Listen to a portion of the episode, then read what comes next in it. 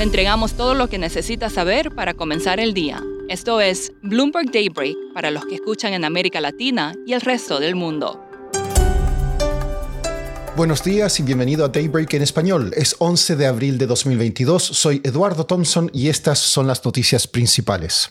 Los mercados se preparan para una apertura a la baja debido a un aumento en riesgos económicos y políticos y a la espera de datos de inflación en Estados Unidos mañana. El euro se recupera tras la ventaja de Emmanuel Macron en las elecciones en Francia, pero el crudo cae por los encierros en China. Emmanuel Macron se enfrentará a Marine Le Pen en la vuelta final de las elecciones francesas el 24 de abril, al igual que en 2017. Con el 97% de los votos escrutados, Macron obtuvo el 27,6% de los votos en la primera vuelta, frente al 23,4% de Le Pen. Las encuestas dan una ventaja para Macron, pero será una carrera ajustada. Ucrania asegura que ataques con misiles rusos destruyeron el aeropuerto de Dnipro, la cuarta ciudad más grande del país. Esto mientras espera que las tropas de Putin amplíen su ofensiva esta semana. El Banco Mundial advirtió que la economía rusa podría contraerse más del 11%, mientras que la ucraniana se desplomaría casi un 50%. Las cosechas en este país podrían caer a la mitad debido a la guerra, lo que presiona la escasez de alimentos. El brote de COVID en Shanghái se agravó con un récord de más de 26.000 nuevos casos diarios. El centro comercial de Cantón impuso más restricciones, lo que podría causar más problemas a las cadenas de suministro. Las acciones de Twitter caen temprano tras informar que Elon Musk no se unirá al directorio. Esto pone fin a la controversia luego de que se informara que Musk compró una participación cercana al 9%.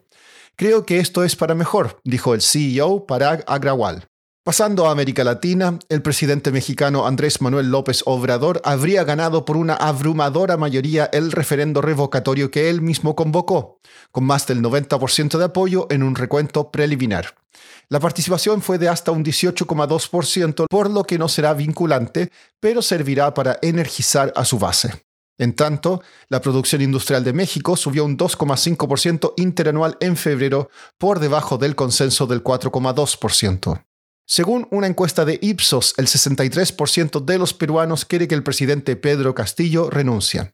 En Argentina, transportistas de granos comenzaron un paro de actividades en protesta por el aumento de los precios de los combustibles, y en Brasil, empleados del Banco Central llevan una semana sin trabajar debido a un conflicto salarial.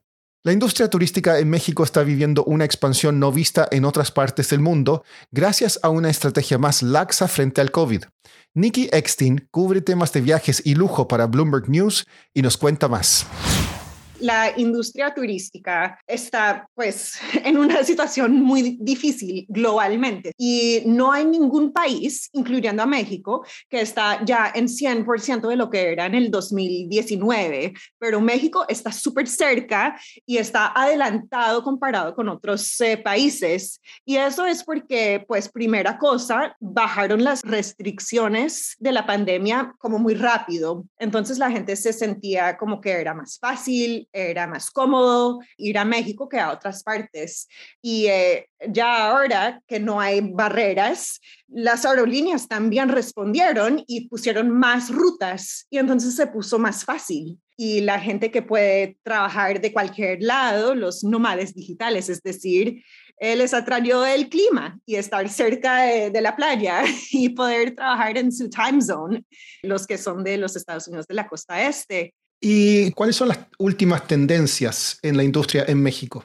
El sector de turismo que está más como prendido en México es el ultra luxury, es lo más de lo más lujo, que en México no es que lo faltaba, pero había campo de más. Y entonces mira, por ejemplo, en Quintana Roo, donde queda Cancún, hay un mega desarrollo nuevo que se llama Canay, que lleva 20 años en hacerse y acaba de abrir como en tiempo perfecto, porque las tarifas que querían cobrar eran, es decir, de pronto como 800 a la noche, que es de lujo. En este momento la demanda está tan alta que están cobrando tarifas de $1,900 a la noche y la gente gente está, pero locas de ir. Entonces, es ejemplo que la demanda está súper alta, la gente quiere pagar más o no les molesta pagar más porque tienen un producto mejor que nunca y están llegando en cantidades. En el 2022 están esperando unos 10 millones, más de 10 millones de pasajeros, que son 3 millones más que en el 2019.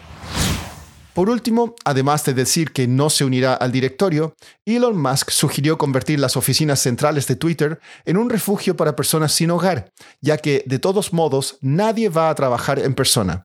El fundador de Amazon, Jeff Bezos, apoyó la idea.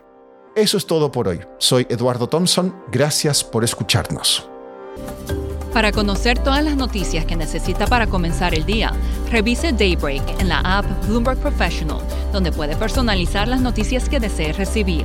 También puede suscribirse a la versión solo audio en Spotify, Apple Podcasts o la plataforma de su preferencia. Eso es todo por hoy. Escuche de lunes a viernes Bloomberg Daybreak.